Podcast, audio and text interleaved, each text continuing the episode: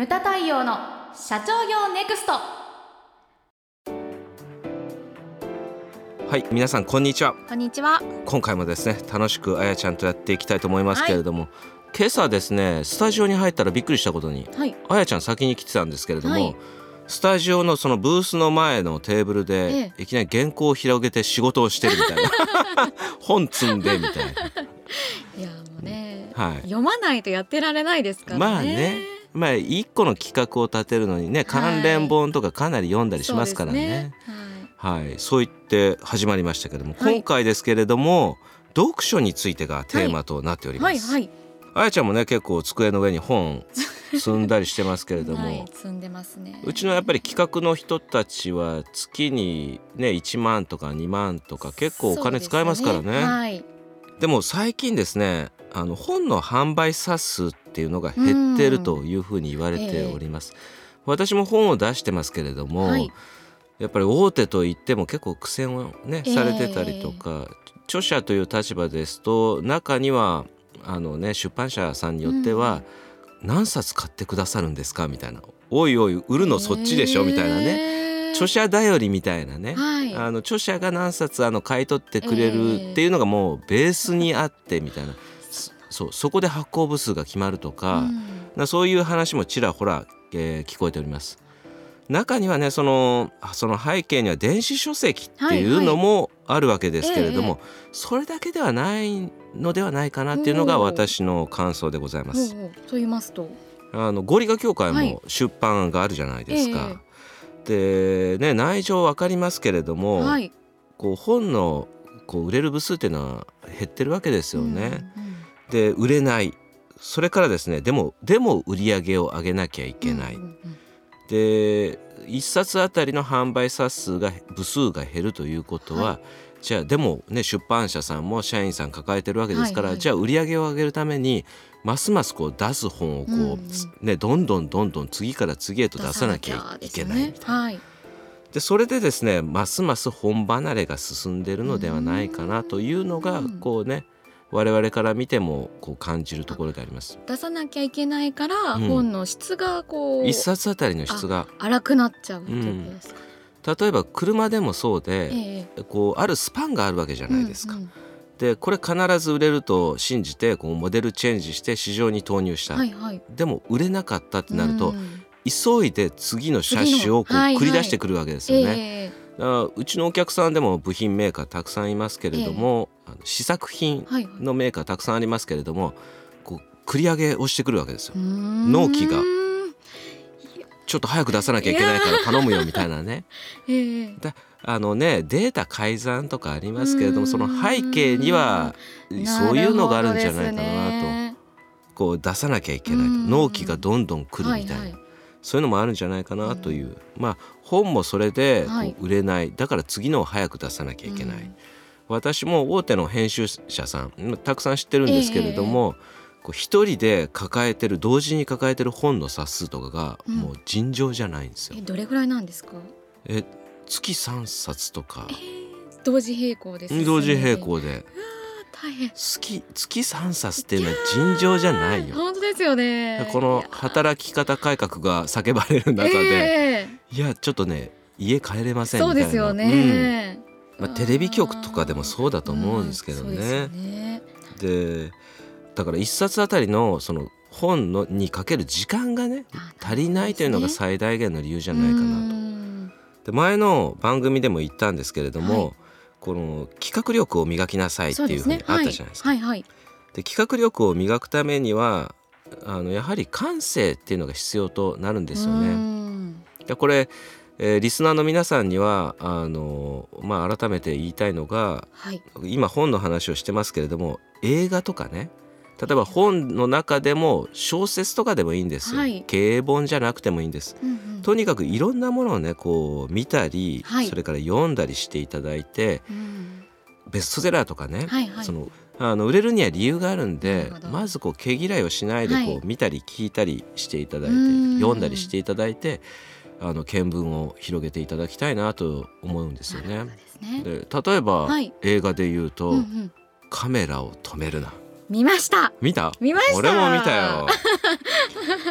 あれいや面白いね。面白かったですね。今までにない切り口の、ちょっとちょっとねこう DVD どうしようかなと思ってたんだけれども、うん。まあ見れてよかったなよかったですねあれは。なまあなんかねあのだ脚本に凝ってましたよね。凝ってましたね。すごい面白かったですね。まあネタバレになるからあまり言わないけそうですれども、ね。これは言っちゃまずいですね。ちょっと途中で消そうかと思ったんですね。わかります。わかります。わかります。あれ？と思って評判と違うなと思ったら。そうそうですよね。あなるほあどーみたいな。うん。あれはだあのまあ一見の価値ありありですね。だからね流行るものにはあの理由があるというふうに思います。うんあの本の話に戻しますけれども、はいはいあやちゃんなんか好きな作家さんとかいるの？いますよ私はですね、えー学生時代から京極夏彦が好え？きなんですよねあの作品名とかありますか？京極堂シリーズ京全極般ああそうなんですね。結構妖怪とかにも詳しく、あの書かれていたり、ちょっと小難しいんですけどでもさ読んだらこう誰かと話したくならない？なるんですけどね。なかなかいないんですよ、ね、話し相手がいないです。ああ。すいません。私も話し相手にはなれないようです。私、はい。私ミーハーですけれども東野圭吾さんが大好きでして、はいはいはい。で彼のあの加賀恭一郎シリーズええええ阿部寛さんがやってるやつですね、はいはい。あと有名なのが福山雅治さんがやってるシリーズです、はいあれは。あれはえっ、あれとこガリレオだ。ね。ガリレオだガリレオですそうなんですよ。あれ大好きなんですよ。面白いですねうん。一番大好きなのが容疑者 X の検い診いいですよねあれは。あれで直木賞を取ったんですね、うん映画も私見ました。DVD も買いました。うん。あれね小説にすごい忠実にできてて。あああれはね何回見ても泣ーけますよ。うん泣けますね。確かそれからそう加賀恭一郎シリーズっていうと映画にもなってますけども今言ったね、はい。阿部寛さんがやられてる「キリンの翼」それから「祈りの幕が降りる時」うん。なんかよくできてますね。で今映画ですけどもあの東野圭吾さんの作品はなんで人気なのかなって考えた時に、うん。はいなんでですか？あの私も、はい。ほら本書く時、ええ。結構ね東野さんの文体が私影響を受けてるんですよ。もともとは私あの本を書く前っていうか学生時代ですけれども、文章を書くのめっちゃね嫌いだったんですね。意外ですねそれは。いや作文とかはい。あと読書感想文とか全然書けない人だったんですよ。あの昔はねだからはいはい。400字詰めの原稿用紙がこう宿題として配られて、ええ。で作文書いてきなさいって言われるんだけれども、その文字を埋めるのがすごい苦痛で 靴鍵括弧とか 丸とか点をやたら多用してマスを稼ぐみたいなことをやってましたけれどもそれがどうして本を書けるようになったかっていうと、まあ、大学時代に習ったこともあったんですけれども、はい。あとは東野圭吾さんの文体が大好きだったんですね。で東野圭吾さんってあの人理系なんですよ。あそうなんですか、うんこれはあのー東野さんのエッセイの中にも書いてあったんですけれども、例えばこう富士山を登るにしても、うんうんいろんな登り方があると。ね。富士山じじゃなくてもいいんだけれども、はいはい。山を登るのも例えばこう直線で行くタイプ、うん。ジグザグ行くタイプ、はい。裏側から行ったりとか、はで頂上は一緒なんですよね。そうですね。そうどういう風な登り方をしていくかう。ん。だから東野さんのあの文っていうのは何がすごいかって言ったら無駄な表現がないんですよ。全部ストレートに直線でこうそう登ってタンタンいく感じタンタン書いてあっうて締めていくんですね。なるほど。それにすごい影響を受けました。わかりやすい文章。誰が見てもわかる文章。うんであと東野さんの最大の特徴は、うんはい。これすべほぼほぼすべてと言っておきますけれども、はいはい。読んだ後に爽やかな風が吹き抜けるような感じなんですね。読後感って編集者も言ってます。読んだ後の感じその感じが好きだから私も経営書でありながら、うん。ラストにものすごい力を入れたんですね。なるほど。私経営書読んでその私の本と同じような感じの本って、なかなか見受けられないですよね。確かに。一章が面白いんだけど、だんだん尻つぼみになってうんて最後なんかうやうやになってこうフェイドアウはいはいはい。トみたいな感じで終わっちゃう本が9割ぐらいだと思うんです。すねそのパターン。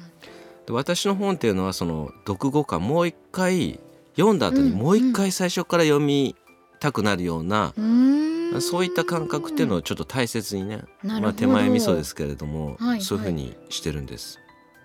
まあまああの時間もありますんで経営本に戻しますけれども、はいはい。うちの仕事って経営本をたくさんね読んだりするじゃないですか。すねはい。時事的なものからそれからあとはずっと手元に置いとくはい。本とか、うん。私なんかもこう1年間本ねもらったりとか、はい。ね、知り合いからもらったりとか、そういう本がこう手元にバーッと積まれるんですけれども、あのね1年終わってみてうちでいうと12月にその選別をやるんですよね。こううん。後ろの本棚に行くはい。本と自分の手元に残す本。置いだから私も何冊かずっと手元に残ってる本があるんですけどね、うん。こう棚卸しをしてね、こええええうあの例えばはいはい。私の本のですね帯の紹紹介もらいました、新し正美先生の「経営の教科書」っていう本、うんこれは私バイブルになってますおね。ーあのこれはですねジャパネット高田の,、はい。あの創業者の高田さん、はい。があのこれ私のバイブルですって言ってええ。紹介されまして、それでですねあの爆発的なヒットをした本なんですよね。とかね、はい。あと手元にある本としては中国古典なんか。中国古典ですか、えいろいろありますけど中でも。あ私のはい。中、言ってる中国古典は、はい。その中国古典って言って難しいじゃないですか、はい。だから解説本ですね。解説本ですか。うん、うん。いろんな人の老子とか天品師とかなんかそういうのを、はいはい。あのーこう一文一文重要なところを抜き出して解説そのねあの筆者がええ。解説してある本なを何冊か持ってますね。うんうんそれが分かりやすいじゃないですか。そうですよね、そういうのをこう持つようにしてます。うんうんあとはですね私持ってるのが、はい。ずっと手元にあるのがあの日清のカップヌードルありますよね。はい。そのカップヌードルをぶっ潰せという本を、はい。まあ社長がはい。出されてる。ん安です。藤さんですね、はい。でこれ強烈だったのが、まあ、ここもオーナー系でねええ。やられてて、でこう創業者の方こう90歳になってねこう代替わりをされてええ。で後を継いだ安藤さんが、はい。売り上げの8割ぐらいをカップヌードルが持ってる。うん。我が社はこれじゃいけないって言ってスローガンとしてカップヌードルをぶっ潰せっていうのを社内でねはい。出したそうです、はいはい。そしたら怒ったのがお父さんです。うん。そりゃねお父さんの気持ちを考えるとわからないでもない、ねうん。あのね息子も自分の息子だけれども、うん。自分が手塩にかけて育てたうん。商品も自分の息子なんですよね、うん。それをぶっ潰せと言われたら、うん。でそういうつもりではないけれども、うん。カップヌードルに代わる新商品をみんなで作ろうぜってはい。いうスローガンだったんだけれどもこれはお父さん激怒されたそうです。ようん。ね90歳のお父さんが え。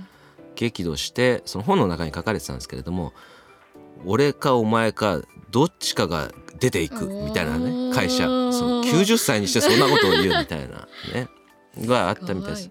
そういう本をこう赤裸々に綴られてるんですね。はいはい。それは私非常にあの後継者として参考になりまして、うん。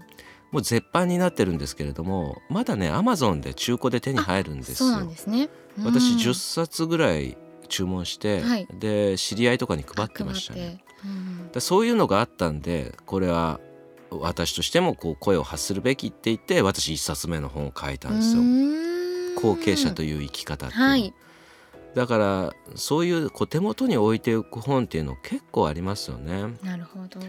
あやちゃんは、はい。あの間もなく入居して2年になりますけれどそもうですね。このはい2年で手元にこう置いてある本っていうのはあるんですか、手元に置いてある本はやっぱり市倉定先生の本ですね、うん。先週？いや第一部。第一 第一部第一。巻、うん。はい。経営戦略。経営戦略か。そっかそっか。を手元に置いてると。ね。なるほどね、はい。市倉定先生の本もねリニューアルして出しましたけれども結構ね反響あります。今でも読まれてる方いらっしゃいますもんね。何年前発刊なんですか？あれってだ亡くなられたのがあの今度の1月あじゃあ3月で20年になります。20年。うん、で20年の割にはもう全然今でも通用する原理うん原則が書かれているので、はい。私もたまにですね出張で地方に行って、はい、社長のね車に乗せていただくことあるんですけれども、経営の CD かかってて誰だと思って聞いたことあるぞと思ったら市倉先生の CD をかけてたりですとか、はいはいね、ほら車で移動される方はね、うんうん。本本読む時間っていうのが取るの難しいんですよね。ね。だから CD 聞かれてるっていう人も結構いらっしゃいます、うん、あとは中村天風先生なんかもね相当そうね。ん、一部上場企業の社長室がテレビに映ったりしても後ろに置いてあったり、入ってたり、京セラさんなんかもね、はいはい。幹部の登竜門としてこう読んでいただいたりしてます、うん。政治家とかでも結構いらっしゃるとか「えこの本お宅の本だったの? 」とか。この間はねあのいきなりステーキの社長とまあお話ししてたらですね「あのえお宅の本だったの?」みたいな「これがなければ今のうちないよ」みたいなことをおっしゃっていただいてありがたい限りですよね。うん。まあうちの本の紹介で締めるわけにはいかないんですけれども 皆さんもね、はい。あの本離れって冒頭であの進んでるというふうはいはい。に申し上げましたけれども、でも自分に合う本っていうのが必ずあると思うんですよね。そういうのをぜひですね手元に置いて何回も見直していただきたいなというふうに思います。はい。それがですねまあ血となり肉となり。うん。で前の番組でも言いましたけれども自分の中に蓄積してそしてですね何か見たり聞いたりした時に、うん。その自分の中にあるものと見たり聞いたりしたものが化学反応を起こしてそして新しい企画であったりアイデアにであったり、まあ、変化していくんですね、はいそういうためにもぜひですね読書というのをしていただけたらと思います。はい。ムタ太陽の社長業ネクストは全国の中小企業の経営実務をセミナー、書籍、映像や音声教材、コンサルティングで支援する日本経営合理化協会がお送りしました。今回の内容はいかがでしたでしょうか？当番組で取り上げてほしいテーマやご質問などございましたら当番組ホームページ上からお寄せください。お待ちしております。それではまた次回お会いしましょう。